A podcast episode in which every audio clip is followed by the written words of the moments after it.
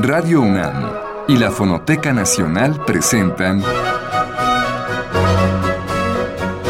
Retrato Hablado, Segunda Época. Una serie a cargo de Elvira García. Nelly Japey, cuarta parte.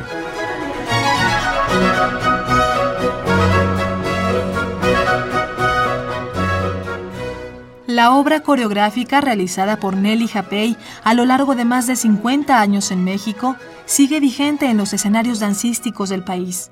Obras suyas como Trío, concebida en 1961, o la suite infantil La Fiesta de Cricri, que data de 1973, o Carmina Burana, creada hace 24 años, conservan frescura y fuerza, atributos que las hacen perdurables.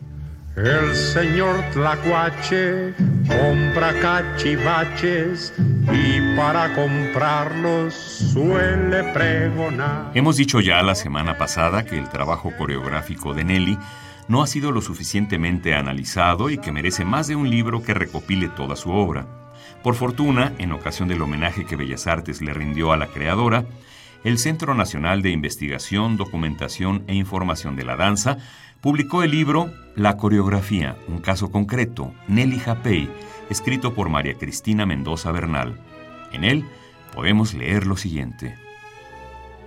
El estilo coreográfico de Nelly Japey ha sido propositivo e innovador, cincelado con gran esfuerzo y honestidad según su propia concepción dancística. Su acercamiento a la danza moderna nacional la hizo separarse del neoclasicismo e intentar un estilo personal que amalgamaba las dos corrientes, denominado por ella clásico contemporáneo. Su obra se sigue manteniendo dentro de esos parámetros, sin alcanzar los términos que propone la posmodernidad coreográfica, lo que no siente acordes con su persona. Pero dejemos aquí el texto de Mendoza Bernal, el cual retomaremos más adelante, y démosle paso a la voz de nuestra invitada. Nelly Japey. ¿Dónde aprende coreografía?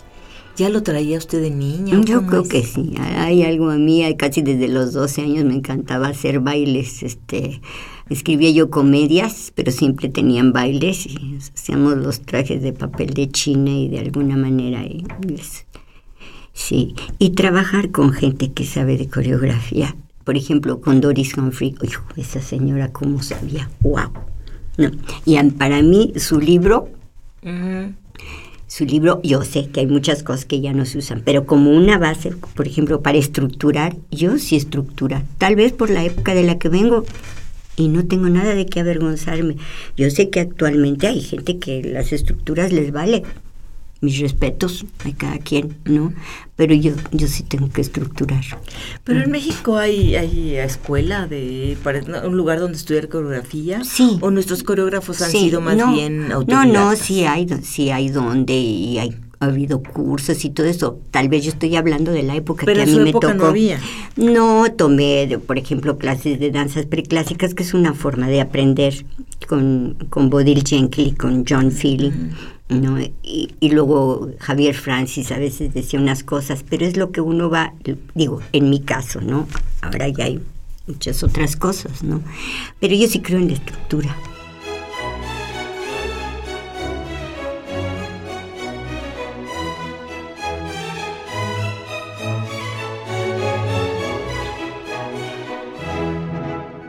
Retomemos parte del ensayo escrito por María Cristina Mendoza Bernal para el libro de su autoría titulado La coreografía, un caso concreto, Nelly Japey.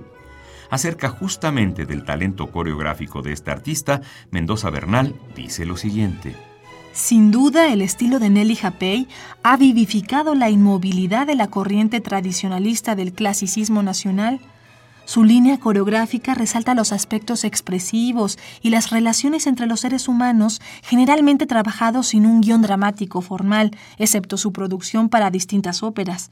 Las cualidades del detalle y preciosismo de sus obras muestran su preocupación por la calidad danzaria y el respeto a la disciplina. Dice Cristina Mendoza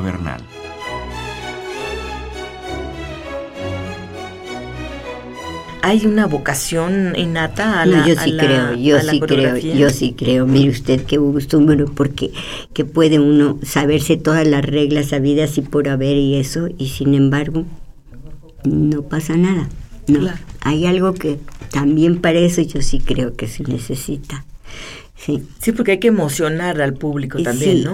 Y que lo que uno quiere decir, porque mire usted, bueno, yo pienso, desde el punto de vista individual, la danza es un medio de expresión, pero desde el punto de vista social es un medio de comunicación. Entonces, si a uno le importa el prójimo, uno quiere comunicarse con él. Porque si no, pues, para que está uno, se encierra uno en un lugar y hace uno su danza con la que uno se siente bien para unos cuantos amigos que les guste lo que uno haga y punto. ¿No? Pero, y no hay nada más maravilloso cuando uno logra establecer eso. Cuando uno logra establecer ese vínculo, ¿no? Y llega y hay una respuesta. No, no es que sea el aplauso, claro, e- el aplauso es la forma que toma, ¿no? El haber recibido algo es un agradecimiento, pero es el haber podido comunicar algo que para uno era importante, ¿no? Y que el otro y lo es un misterio, y la creación es un misterio, porque mire, uno siempre trata de hacer las cosas y y eso, pero que una, por eso luego a mí me dicen, es que eres muy desconfiada y muy descreída, ah, no sé, porque me dicen, no, esto va a ser un tiro, no, no, no, a mí no me digas nada, yo hasta que no estoy en un foro y voy a la primera función, Y escucha el aplauso. y escucho, yo no sé si lo que yo quise decir funcionó o no, porque es un misterio. La creación es un misterio. Me acuerdo cuando estrenamos la, la Carmina Burana, ni subí a dar las gracias. ¿Por qué? Porque yo estaba, como luego hago, que me voy hasta atrás del foro y allí me siento y, y hago mis notas, ¿no? Entonces resulta que... ¿Qué anota? Anota Las fallas. Las fallas, sí, las cosas que voy a corregir para la otra función. De No. luz o de, de, de- de todo. Eso me lo enseñó folclórico, porque yo al principio no sabía cómo podía yo ver si estaban haciendo bien el paso, si iban con la música y si tenían este el moño bien puesto, los aretes, el rebozo, si entraba o nada. Pero uno aprende mil cosas, a ver mil detalles al mismo tiempo, mismo tiempo, ¿no? Se va afinando la, la vista muchísimo. Y luego me dijeron, ay, si pareces computadora. Pues no es eso, es que se acostumbra a la vista, ¿no?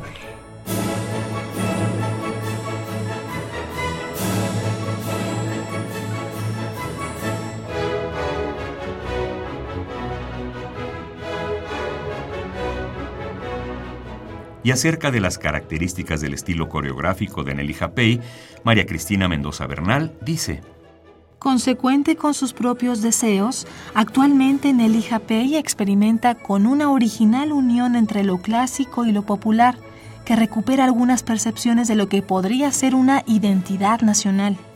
Su línea realista en el sentido de descripción de relaciones sentimentales objetivas, su cercanía con el lenguaje clásico, su profunda emotividad y su destreza compositiva le han garantizado un público amplio que la aplaude, aprecia y respeta. Entonces decía usted, cuando usted ya no pudo subir a, la, a dar las gracias cuando No, pues no pude porque resulta que estaba yo allá atrás y entonces el público aplaudía y decía yo, no, pero pues ya no, ya no llego. Pero luego seguían aplaudiendo yo decía, no, pues yo creo que sí llego. Y entre el no llego y sí llego, Nunca llegó. pues nunca llegué. Después el maestro Mata me regañó, ay, ¿cómo eres? Me dejaste, ¿por qué no subiste? Le digo, pues la verdad, la verdad, porque creí que no llegaba y luego que siempre sí, que siempre no. Y nunca llegué. Y esa es una de sus obras eh, que más ha tocado esta cosa misteriosa que hay Mm, entre sí. ese bueno entre mucho el de eso también es la música de Claro, de Carlos, no sí. de Carlos que tiene eso. Pero me pasa lo mismo con Esquina Bajan Esquina Bajan. esa es una obra que también yo yo quiero mucho. Me costó mucho trabajo hacerla. Más bien dicho tuve que esperar mucho. 20 años para que me dejaran hacerla. 20 años. Pero qué bueno que no que no la hice cuando la iba a hacer porque a los des- 20 años después tenía yo mayor conocimiento para decir lo que quería yo decir.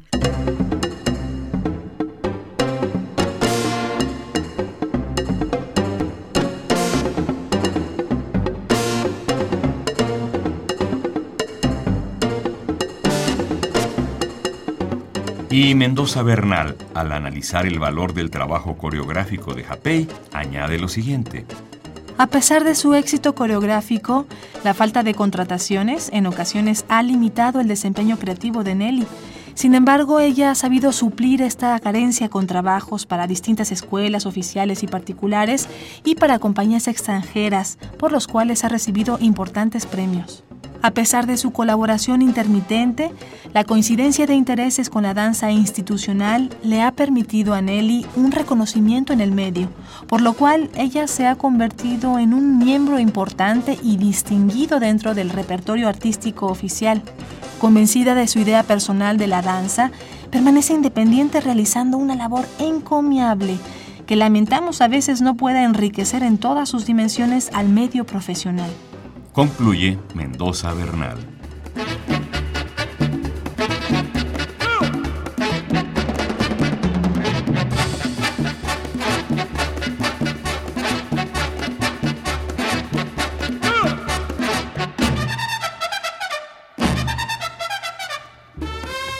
Otra de las muy importantes danzas creadas por Nelly Japey se titula Esquina Bajan, estrenada en 1994 en el Palacio de las Bellas Artes.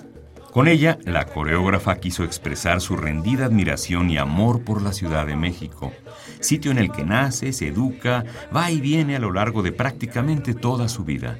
Es la capital metropolitana el escenario donde se desarrolla como artista. Es también el sitio donde vive sus primeros amores, donde encuentra diversiones, retos y tristezas. Es por igual una ciudad que la acoge y en la cual triunfa y es reconocida como creadora. Esquina Bajan es una crónica danzaria que narra las historias que ocurren en un solo día en la Ciudad de México. Los escenarios de cada cuadro son emblemáticos y reconocibles para cada mexicano. La música, asimismo, es también un referente obligado para el corazón de los capitalinos. Pérez Prado, Agustín Lara, Alfredo Domínguez y muchos más son el telón auditivo de esa gran danza.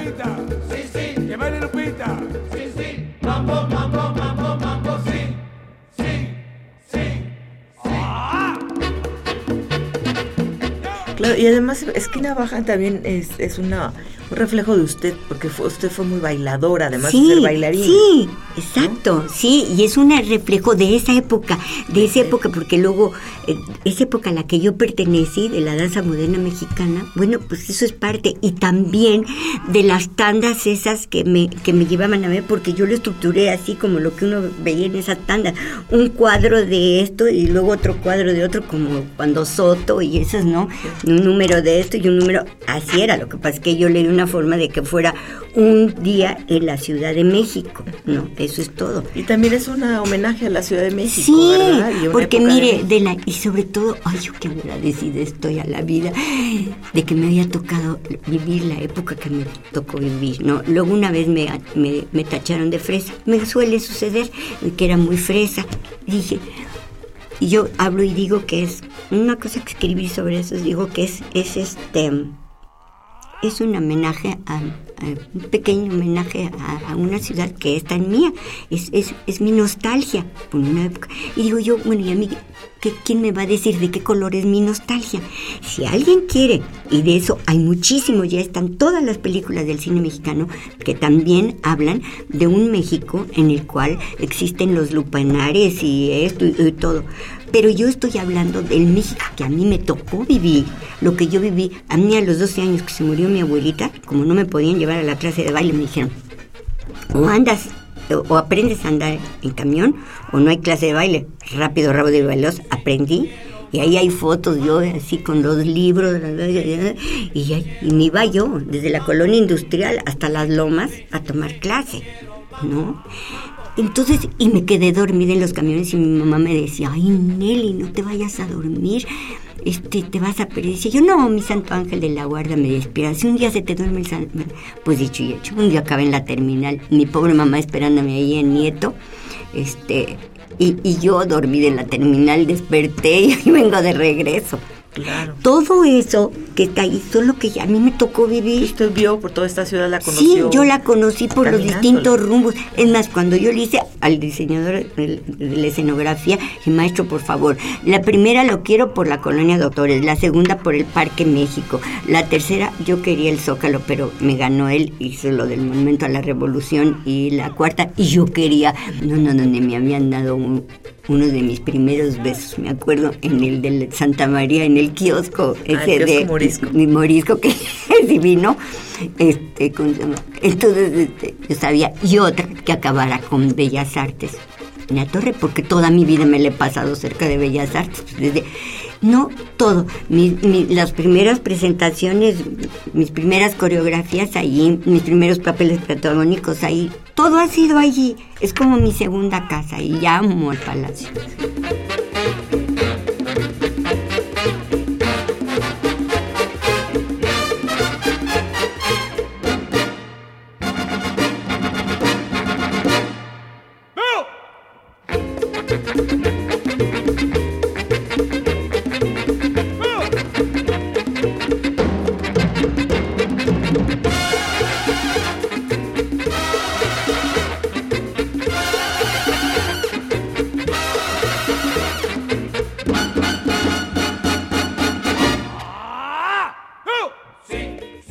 Acerca de la coreografía Esquina Bajan, ha escrito lo siguiente María Cristina Mendoza Bernal en el libro ya citado.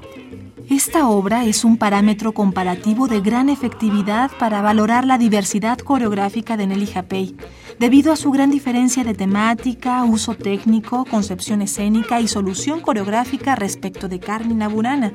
Con esta obra, Nelly no solo consiguió alejarse del lirismo que en un momento pareció identificar su trabajo y retomar la vena humorística que caracterizó a la Güera Rodríguez, sino que se encaminó hacia un convencimiento expresado desde el inicio de su producción coreográfica, hacer algo que refleje lo nuestro, lo mexicano. Este deseo la obligó a colgar las zapatillas y probar nuevas formas de movimiento inimaginables en relación con su persona y los bailarines de la Compañía Nacional de Danza. En Esquina Bajan, palpamos el riesgo que enfrentó como coreógrafa. ¡Libre! ¡Taxi! ¡Taxi! Muchísimas gracias. Un, dos, tres, ¡ah!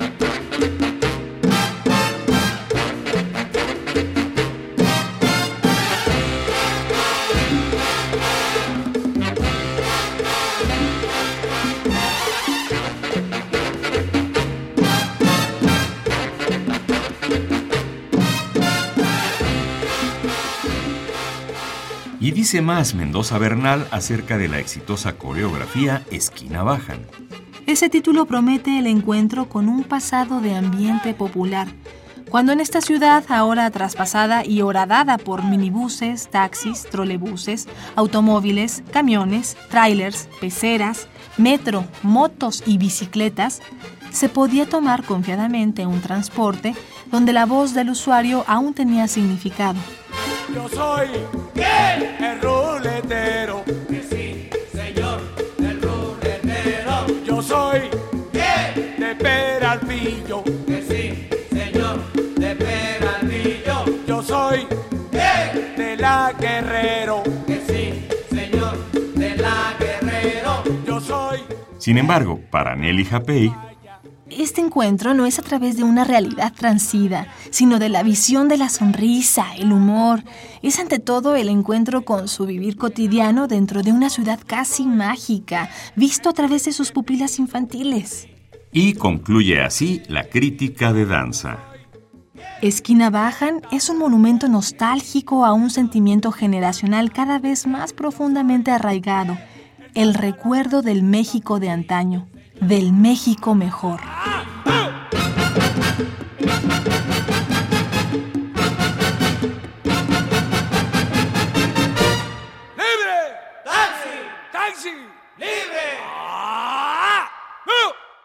Sea, esa es una obra, Esquina Bajan, que es un homenaje hasta, hasta su propia vida, ¿no?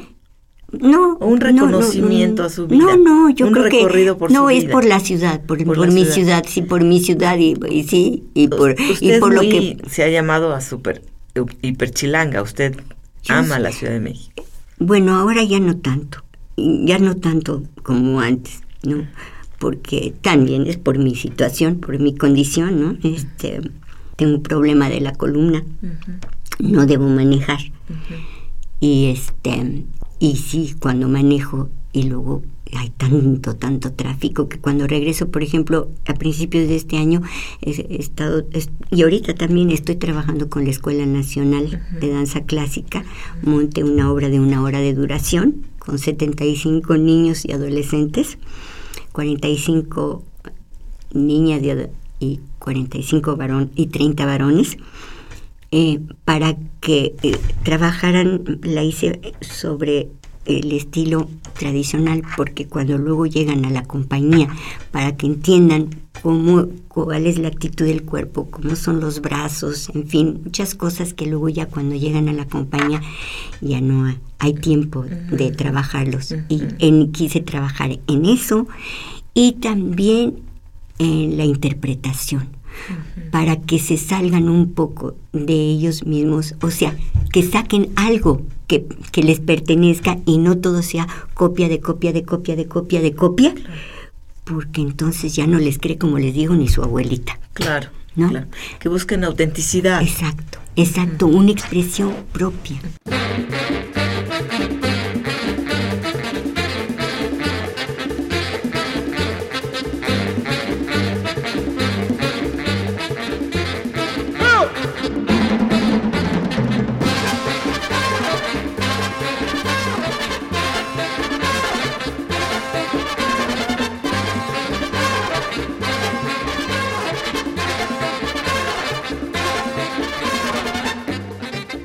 Esta fue la cuarta parte de la serie dedicada a la coreógrafa mexicana Nelly Japey. Le invitamos a escuchar la quinta y última de la serie el próximo lunes en punto de las 6 de la tarde. Hasta entonces.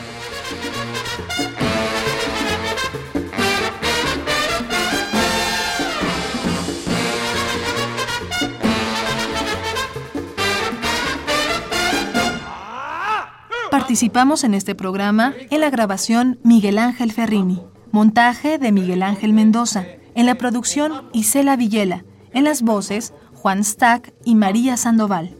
Qué rico, eh, eh, eh, eh, mambo. Qué rico el mambo. Mambo. Qué rico,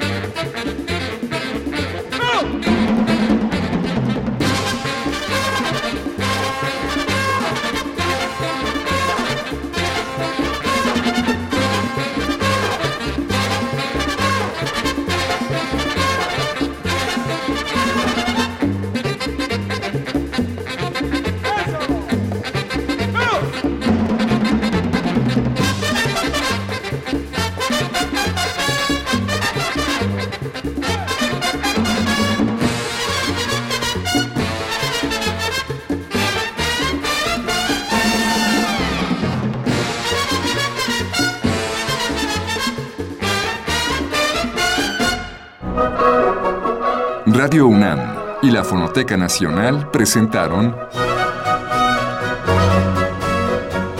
Retrato Hablado, Segunda Época. Una serie a cargo de Elvira García.